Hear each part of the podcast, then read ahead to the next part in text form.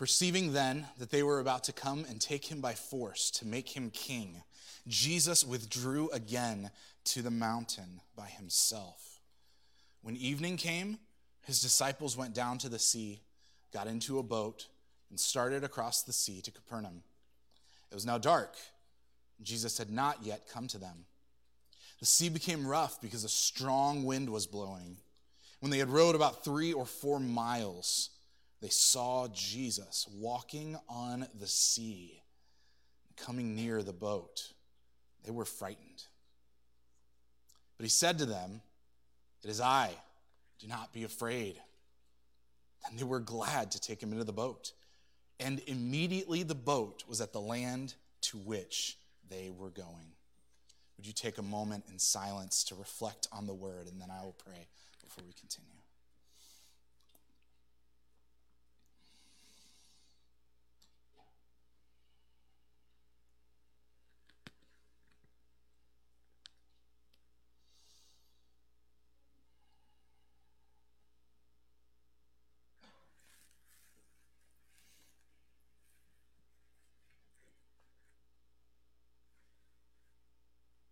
Father in heaven, in the quietness of our hearts, we believe you speak to us through your living word.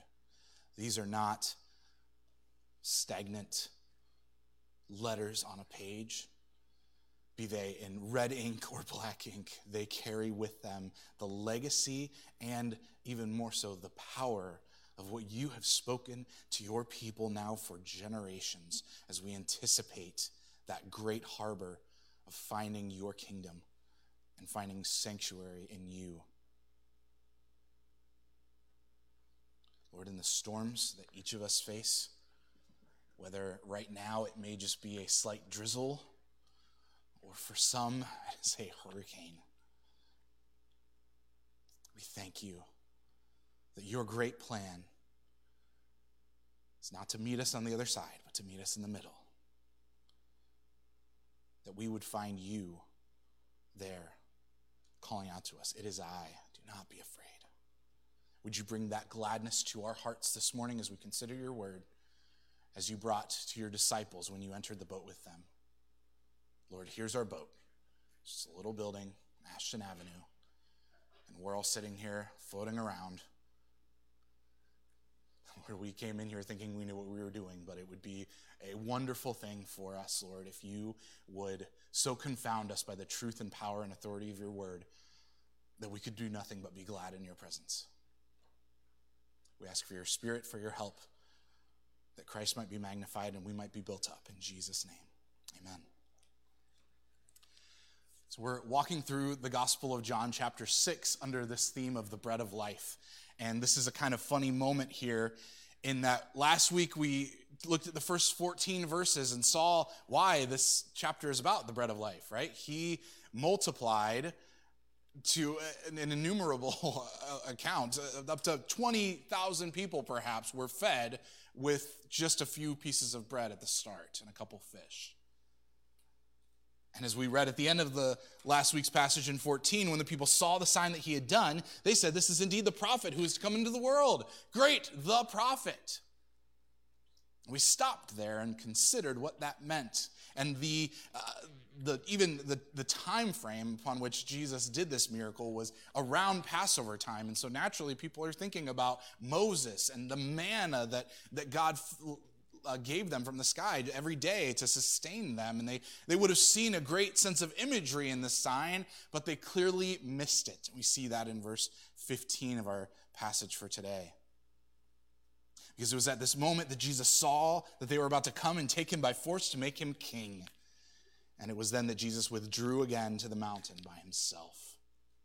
And then we have the story about him sending the disciples out onto the sea and a terrible, terrible storm that frightened all of them, even the four fishermen that were in the boat.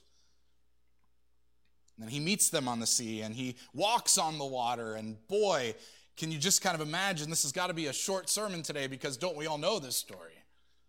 We kind of just look and see, all right, Jesus meets us in the middle of our storms. That's great. Can we go home now? Got to get back to my storm. Got a lot going on. And so often we would like to take little snippets of truth from God's word and simply skip back on to what we were doing before and imagine that we're going to take those snippets of truth with us, though we haven't actually sat and thought deeply about God's word. I don't know, maybe that's just me.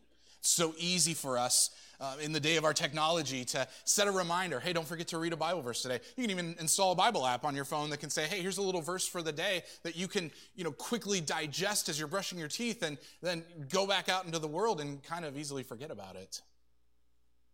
It's what makes this kind of moment that we're in right now so important. Not because you're going to listen to me for the next minutes or so, or because uh, of anything other than the fact that this is something that Christ has called us to do to gather together as his people, to look at his word, and to hear from him. And to sit in that for a moment, which is one of the hardest things we can do, right? Conversely, the disciples seem to have wanted to stay on the other side of the lake with the crowds. Because the Gospel of Mark tells us in chapter 6, verse 46, or rather in chapter 6, sorry, Mark, that's a different passage. Chapter 6 of Mark shows us that the disciples actually wanted to stay and that Jesus had to constrain them, actually force them into the boat. Like you get this picture of him pushing them in and saying, just go, just go, just go. And I'm, out of the 12 of them, you can kind of imagine, man, Jesus is going pretty well. I mean, talk about an evangelistic opportunity here. Everybody wants you to stay. Everybody is coming towards you. Everybody wants something from you. And he sends them away. Now, again, this kind of seems like a weird interjection. We're going to be looking at a picture of a guy holding a loaf of bread throughout this time. What in the world does this story have to do with bread? And I'll tell you, that has been my biggest wrestle all week long. How does this fall under the, the purview of this idea of the bread of life? Because the story is so exciting and so happy and so comforting last week, isn't it? We, we talked about that, that wonderful smell of fresh break, fresh, wow, fresh baked bread. Talking is hard sometimes. But we talked about that, that smell of how, how, it smells like home. You know, this isn't exactly what they experienced, but certainly when we think about bread, we're thinking uh, so many emotions and thoughts and memories just flood our minds of, of comfort and a place to stay and a sanctuary that we would love to just build in that moment and stay right there if we possibly could. Jesus sends them away. It's because the sign of the bread of life was simply that it was just a sign. It wasn't meant to be the end all be all of everything. And the way that he's going to emphasize that to his disciples is to send them out into a storm over which he himself is completely sovereign and in control over. Something that we need to see from the passage this morning is that the authority of Christ over the storms of our lives does not contradict the character of Christ, but in fact enhances it. And that's kind of a hard thing for us to get. Because we imagine, okay, God loves us, God is good, He has good things planned for me. When storms come, His only plan could possibly be, if He's good and He loves me, to get rid of the storm. And even some of us who have ascended to the next spiritual plane of that, in one sense, have said, yes, and then I will learn something from that storm. So, so I'm sitting in the storm and constantly asking God, what is it that you want me to learn?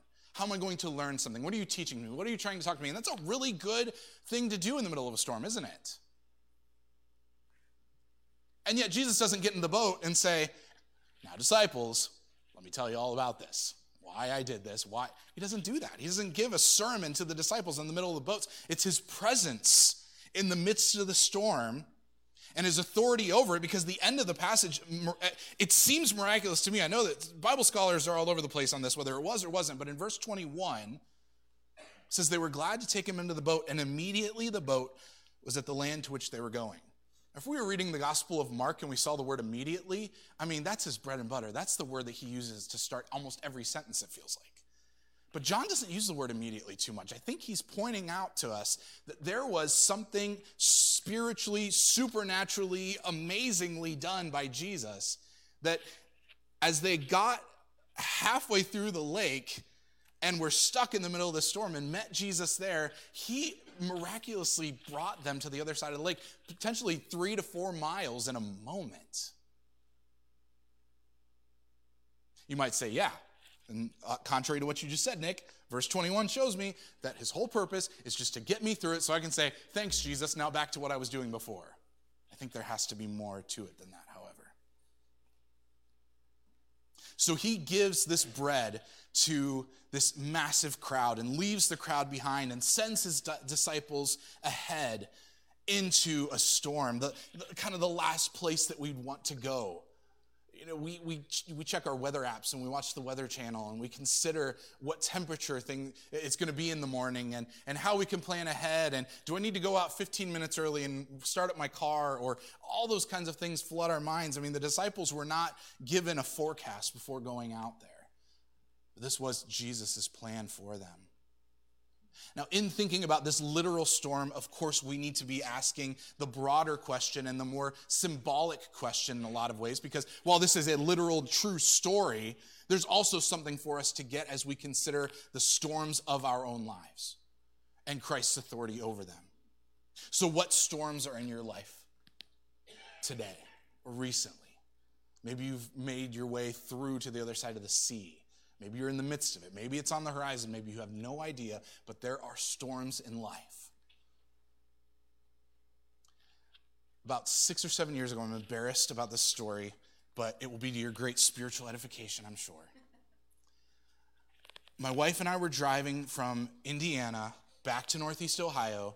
It's like almost a five hour drive that turned into about eight hours.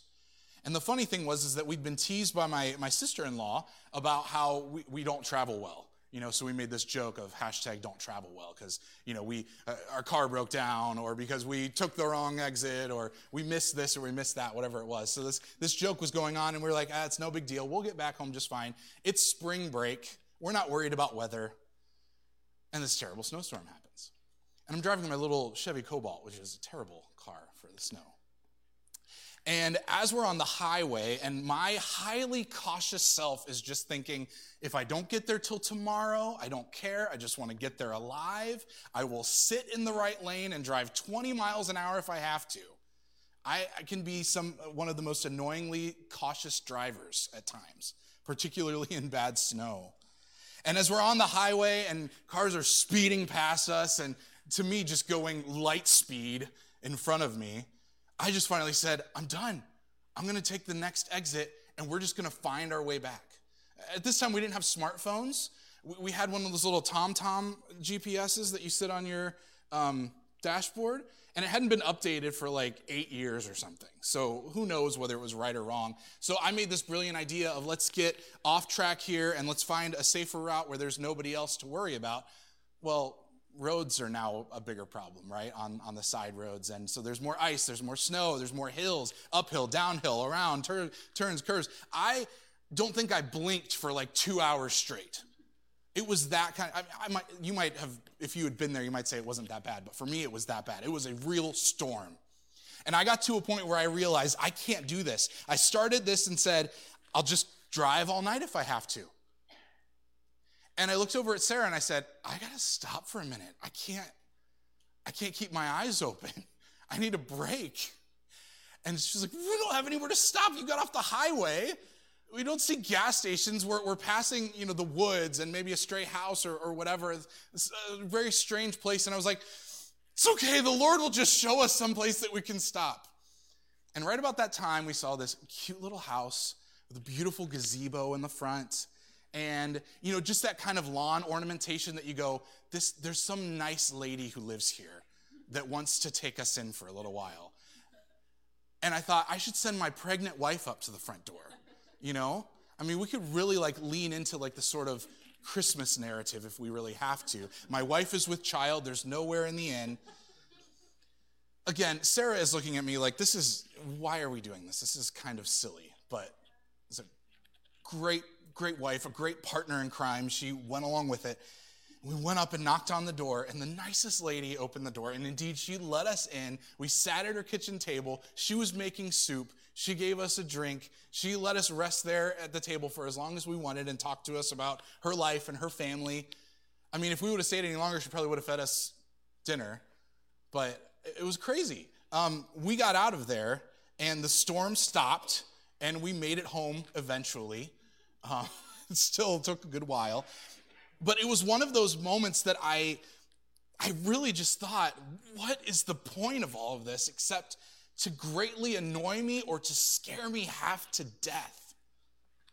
And that's what storms do, don't they? They're going to either annoy you if you're tough or scare you to pieces. And this is what happened to the disciples on the sea. The sea in the Old Testament is bad news. Nobody in the Old Testament or in the New Testament likes the sea, particularly in this, uh, in this area where Jesus is and the disciples that he had chosen. These, uh, there were four of them who were fishermen. They knew a little bit about being out on the, on the sea, but they didn't know anything about true you know, sea travel or trading. They didn't have any of that going on. And so, throughout the Old Testament, throughout the New Testament, Christina read from Psalm 107 earlier um, about the, the treacher, treacherous nature of the sea and how the Lord had to deliver people from it. And it's fascinating because this was Jesus' choice over against verse 15. They were going to come and take him by force and make him what? King. Now, isn't that funny? Is he king? Yeah. Can you kind of imagine, as one of the disciples that Jesus is shoving into the boat, that you might say, Lord, why the rush?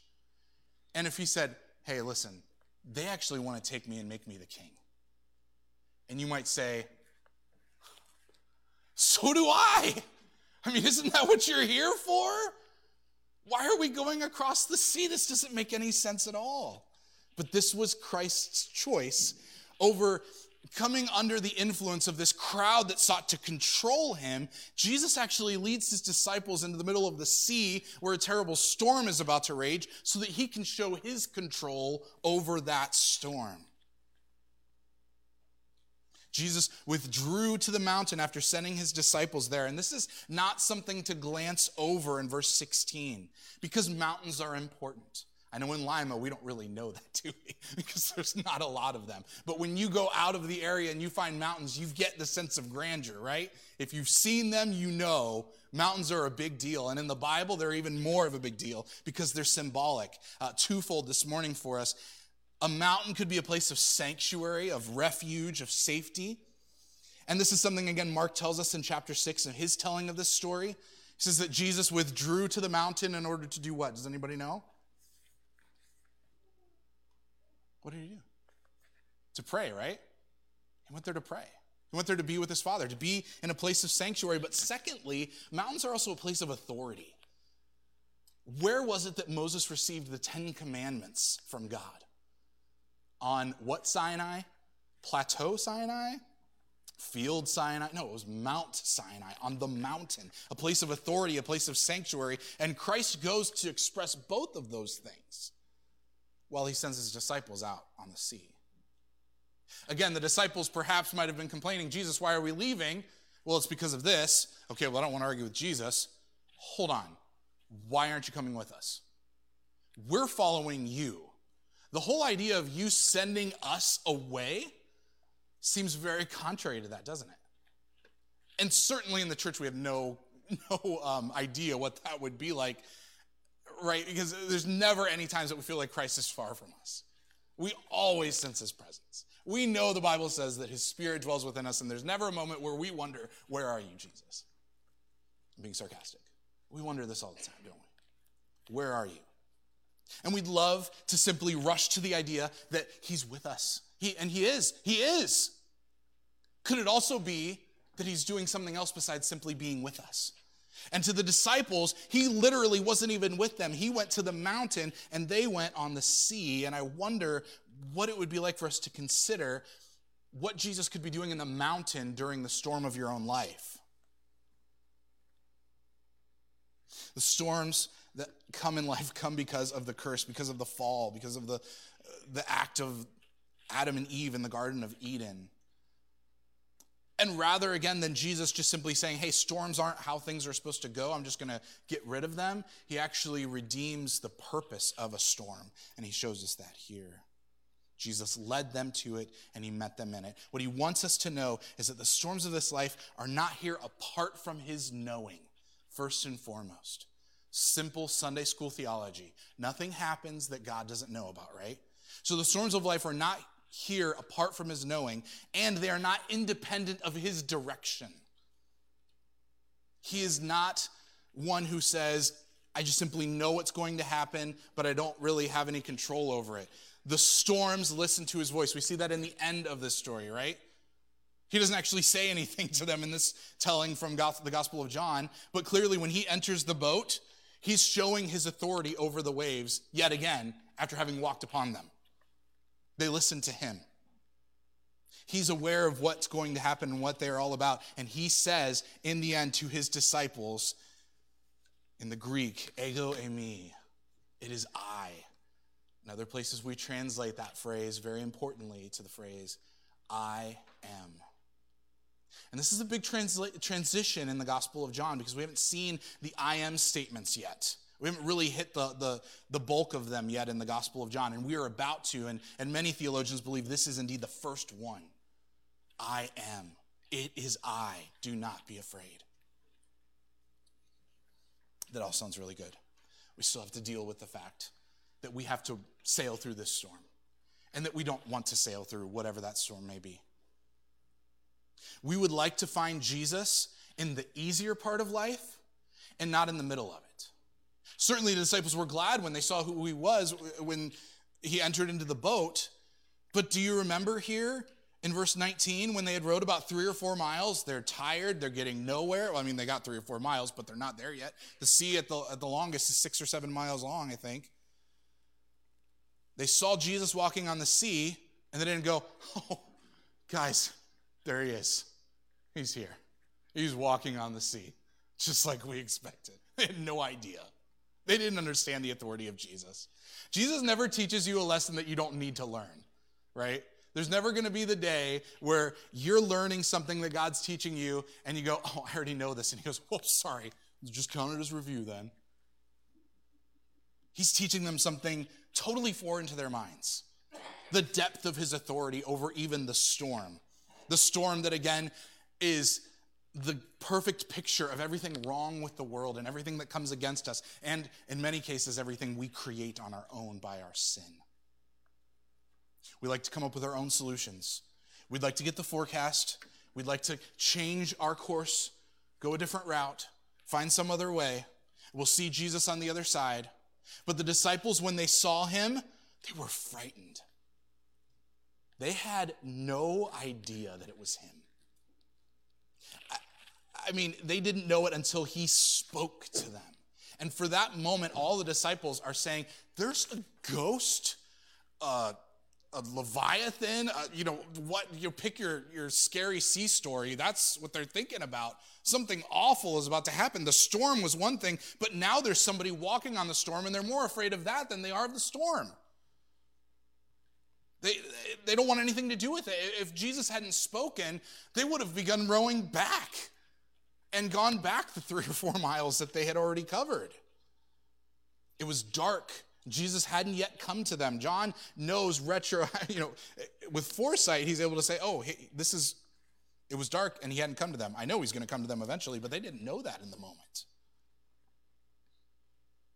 You know, the solution that we started with in verse 15 of the crowds for the storms of life that interrupt our enjoying the bread of life was to come and make Jesus their puppet king. Because they already had a puppet king, they had Rome's puppet king. Rome was in charge of King Herod. Everybody knew it. Herod knew it, Rome knew it, Judea knew it. And when Jesus says, when, when, it when Jesus realizes, rather, that they were about to come and take him by force to make him king, that is not an act of submission, is it? It's an act of aggression you don't submit by force, right? Those things don't go together. They're not making him their king in the way that they're saying, like, hey, our lives are yours. They're saying, your life is ours. Come and be our king. We'll put you up where we want you to be. We'll tell you what we want you to do, and we'll run this show. Now, would they have said all those words? Of course not. That's the state of the heart that says, I'm going to take Jesus and make him my king by force not by submission. That was their solution. That was what Jesus was actually saving his disciples from by sending them into the what? The nice, quiet meadow where they could relax. Not this time. Sending them into the storm. Many of us will remember, of course, Job's story in the Old Testament and the affliction he faced, and, and especially the, the kind of outside of his life that we see in heaven and the dialogue of Jesus of God and of Satan and, and Satan coming to God and saying, Hey, I've been all over the world, and God saying, Well, have you ever considered Job? I mean, God sets Job up for the trials that he's about to face that involve the death of his children and the destruction of his property, the total undoing of his material life completely. Satan didn't come and say, I got this great idea. I'd love to just wreck Job's life. God said, Why don't you go wreck Job's life? At one point in Job chapter 30, verse 22, Job says to God, You lift me up on the wind. Doesn't that sound nice? Right? This is where we, it's so easy to take Bible verses out of context. Be like, I want my life verse to be Job 30, 22. You lift me up on the wind. Doesn't that sound great? Continue reading after the semicolon. You make me ride on it. Okay, see, that sounds awesome. I'd love to fly and you toss me about in the roar of the storm. Oh, I see. It wasn't about, no, it wasn't an inspirational Hallmark card. It was Job realizing the authority of God over the storms of his life and using that storm imagery in a powerful way. You toss me about in the roar of the storm. Job knew the goodness of God. And his biggest struggle was wrestling with the concept of his goodness and his sovereignty or his perfect, all encompassing authority over all things. How can those two things go together? We've already asked this question. If God is good and he loves me, then even if a storm happens to show up in my life, it's only there so that he can undo it and so that I can move on with what I was supposed to do. But that simply can't be true if Jesus actually meets them in the midst of the storm, can it? We might be able to say, okay, that's the answer. If they were able to row themselves through the storm, get to the other side, and find Jesus over there and say, we did it. Just us and our oars. We didn't sail because the wind was against us. We rowed all the way here. Now, we would love Jesus to make you our king by force. We would love to take you and make you everything that we would like you to be. Jesus is not going to allow that to happen. Now, none of us have come into church this morning with our fists shaking towards heaven, saying, Lord, I just want you to be everything I want you to be. But this is indeed the outcry of our fallen nature. If we're in Christ, we're being redeemed from that. We're being made new so that that voice of saying, I just want God to do what I want to do so that I can keep going on my own path, avoiding all the storms and taking the easy route everywhere I possibly can. Or perhaps saying, I just want Jesus to meet me at the finish line so that I have something to prove to him and to show him that I've endured so much and that this life has been so hard that I deserve something from him. I'd like to come and take him by force and make him my king. Tell him what I would like him to do. And this is not what Christ will have for his disciples. Has a different view for us to take of our storms in our lives. Now, certainly, some of the storms that we face are not directly of our doing whatsoever. They are a consequence of living in a fallen world. Things happen around us apart from our participation, and they affect us daily. And they weigh heavy on us, don't, don't they? Often we might be able to look at the things that we've brought on ourselves and in maturity say, This is my fault. I carry the burden for making the decisions that I did, taking the actions that I did, saying the things that I said.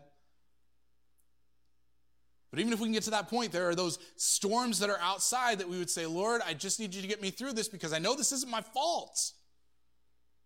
And therefore, it doesn't have any bearing on my life except for for you to get me through this. And yet, these storms exist as a clear picture not only of the problem of sin in the world around us, but the problem of sin in our own hearts. Because if we take that attitude towards the storms of life that come at us from outside and just say, Lord, I don't know what this going on, I don't deserve this, then God's just revealed something very ugly in our hearts. He's revealed that there's an attitude in our hearts that, that ultimately amounts to what Jesus did on the cross wasn't necessary. Because the whole message of the cross is he bore the wrath of God that we deserve so that we might have the love of God. And if I can only look at the storms outside of my own activity as something that I'm meant to get through that I'm completely innocent of, and that that's the whole story, then I'm missing a clear illustration that is meant to humble me and bring me to glad rejoicing in the end, just like the disciples. The problem is, is that so many people who claim to have known Christ are going to spend a, an eternity apart from him because they would not embrace the obedience of going through the storm with Christ, but simply saw it as an obstacle for themselves to overcome or something that they're just completely innocent of and have nothing to do with. I wonder if you have a temptation to either way in your own heart. Maybe you think about that and you go, I don't get anything that this guy's saying. But tell me this how do you deal with the storms in your life? Do you see them as setbacks only? Yeah, sure, they're setbacks. Let's, we're not going to live in a fantasy world where we're like, oh, everything's perfect. And we, we rejoice in tribulation in a way as though we act like none of it hurts or none of it's hard. Oh, no, Jesus lived a clearly obvious life. When he was going to go to the cross and he spent time in prayer with his father, he didn't skip into the Garden of Gethsemane and sing praise songs. He bowed with his face to the dirt sweating drops of blood, and said, Lord, if there's any other way, would you let this cup pass from me? And the space between, Lord, is there any way, other way for this cup to pass from me? And the next phrase of, nevertheless, not my will, but your will be done, is right where you're meant to live today. Is there any other way? Acknowledge the truth of that statement and say, yeah, life is hard what this sinful world throws at us and what we bring upon ourselves apart from Christ, it's difficult. It's weighty, it's heavy, it's challenging, it's too much for us. We cannot row our little rowboat through the storm on our own. And the scariest thing, perhaps, would be for us to imagine that once that storm or trial is over, that we did get through it on our own. Brothers and sisters, you know people that you work with that are neighbors, that are friends and relatives who face storms apart from Christ. And again, it's very easy for us to look on the outside and be like, I don't know how he's doing that without knowing Jesus. I mean, the truth is, we do know. Uh, they're rowing like crazy. And they might happen by his grace to get to the other side of the sea, but they're not going to see him when they get there. And, and, and even more terrifying, they might stand before God one day and say, Lord, I made it through this big trial, this big test you've given me. What reward do I have? And he's going to say, I don't give out rewards for accomplishments, I give grace. So your testimony is so vital to the people around you because everyone has some kind of storm going on. And you need to take the time to Ask somebody what that is so that you can offer them sanctuary in Christ. But you have to ask yourself first what message do you hear in the middle of the storm? Do you simply hear, this is just something for us to get through? The kids are sick yet again. Boy, have we been living that, right? They're sick with one thing, and then the other kid gets it, and then the other kid gets it, and then the mom gets it, and then the dad gets it. And then by the time it's gone, Another one comes right along. Whatever that storm might be, we need to recognize that Jesus wants to meet us on the waves of that storm. And notice again, the end of the story, very happy. He gets in the boat, the storm stops, and they're immediately where they meant to be, were meant to be.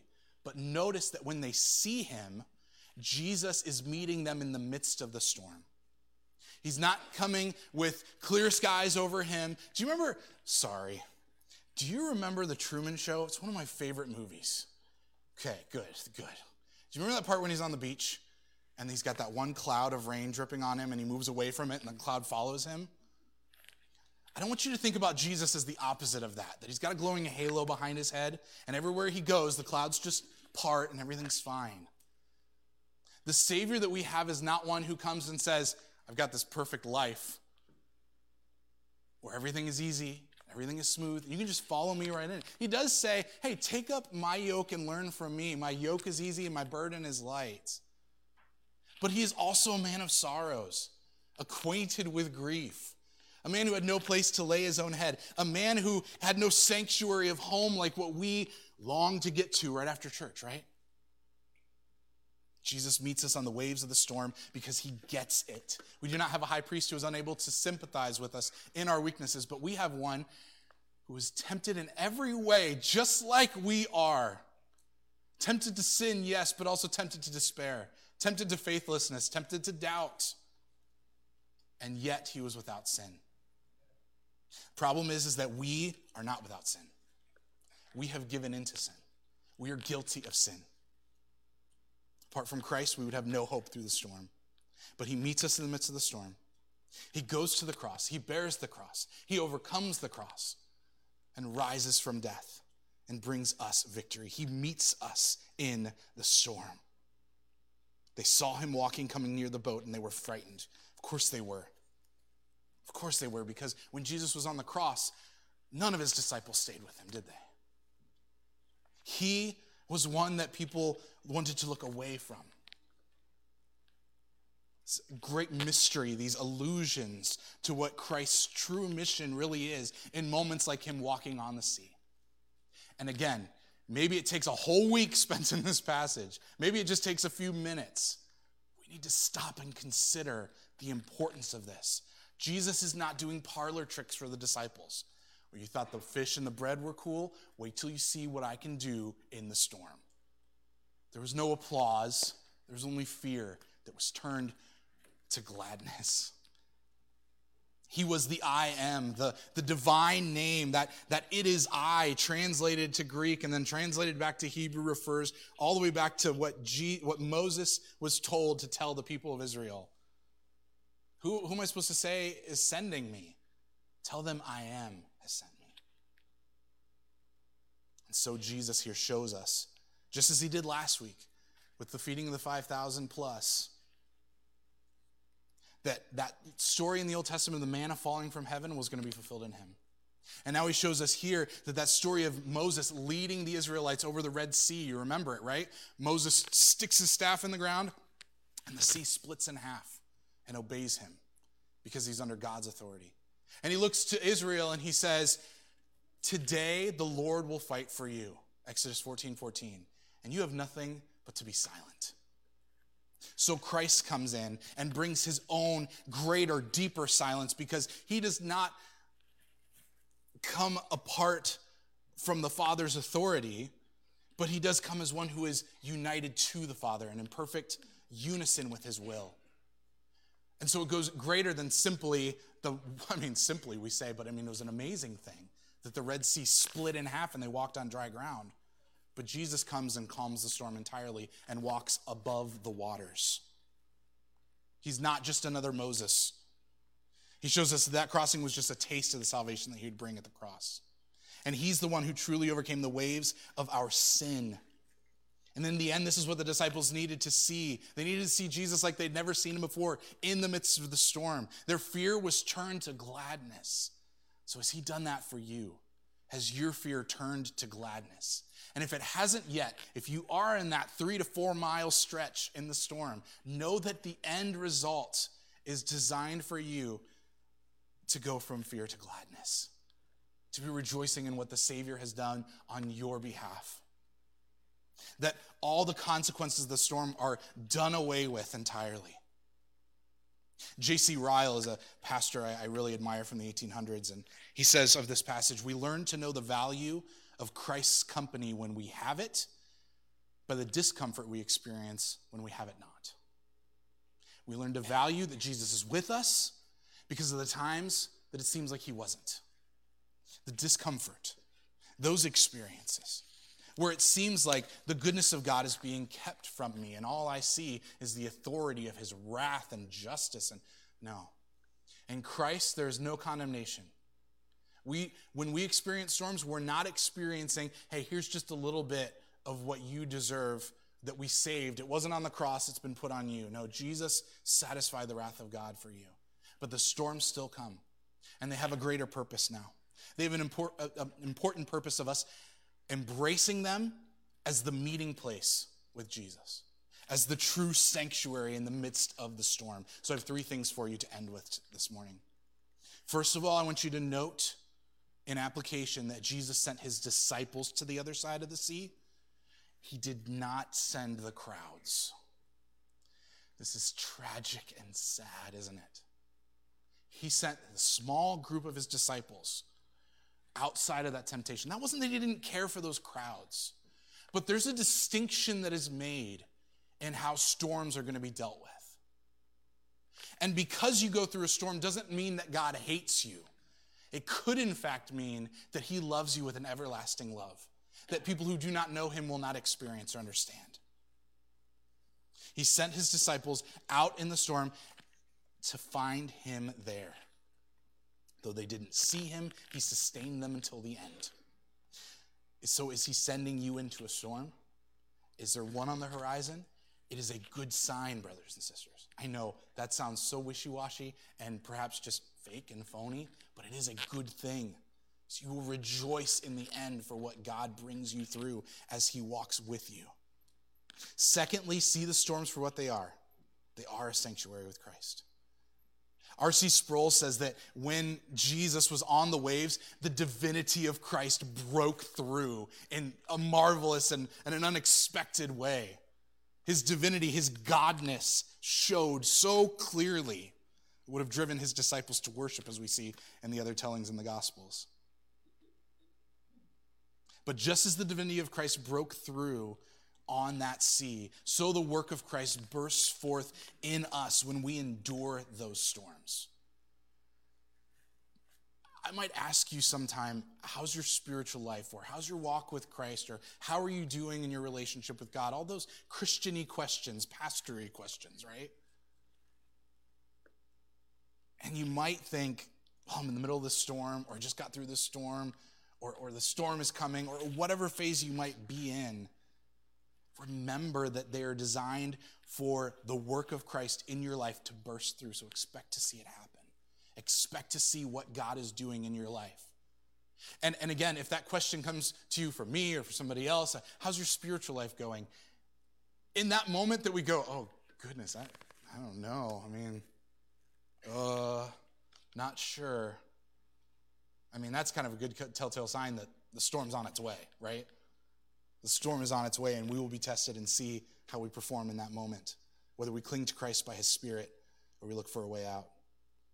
J.C. Ryle again says afflictions and crosses are the grindstones on which God is constantly sharpening those instruments which he uses most. The illustration is important there. In the, in the Proverbs, we see that iron sharpens iron. And, and that's kind of a gruff illustration, isn't it?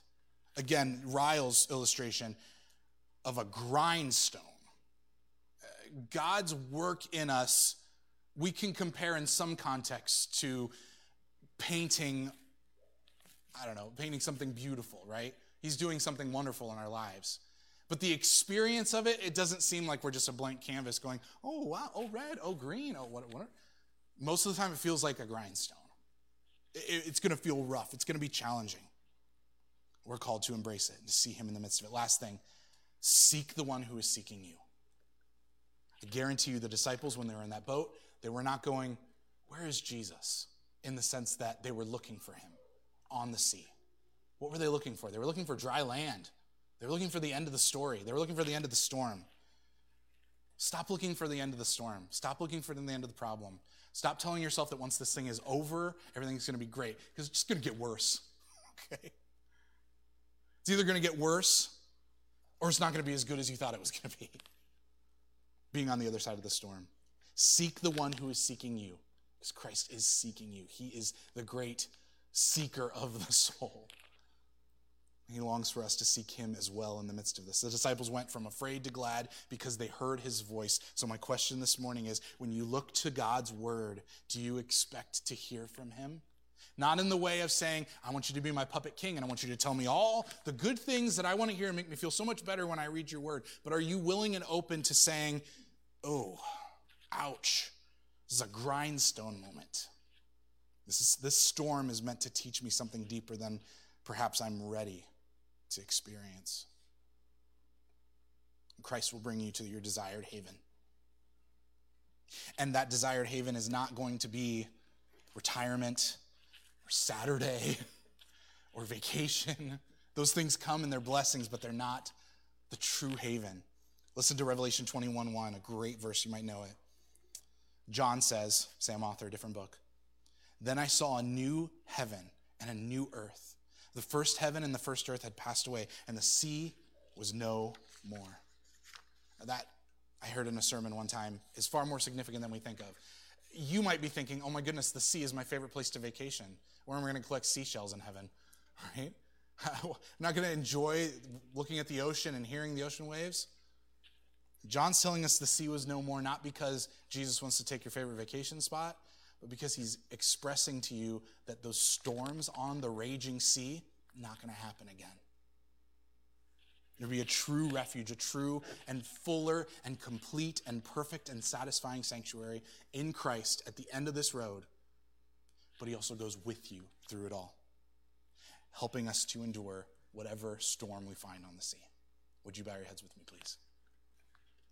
Father, we thank you this morning that you indeed meet us in the midst of the sea. You have not simply sent us out and said, I'll see you on the other side, but you walked out on the water of our lives to save us from the raging sea of what sin has brought us. First and foremost, we have to praise you that if we know Christ, we are saved from the worst of storms. The storm of your wrath is satisfied, and all is peace and tranquil because of what Christ did at the cross.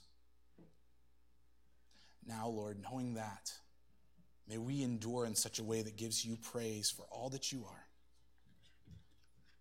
you might receive the glory that is due your name, that we might be built up into the image of Christ. We pray this in his name. Amen.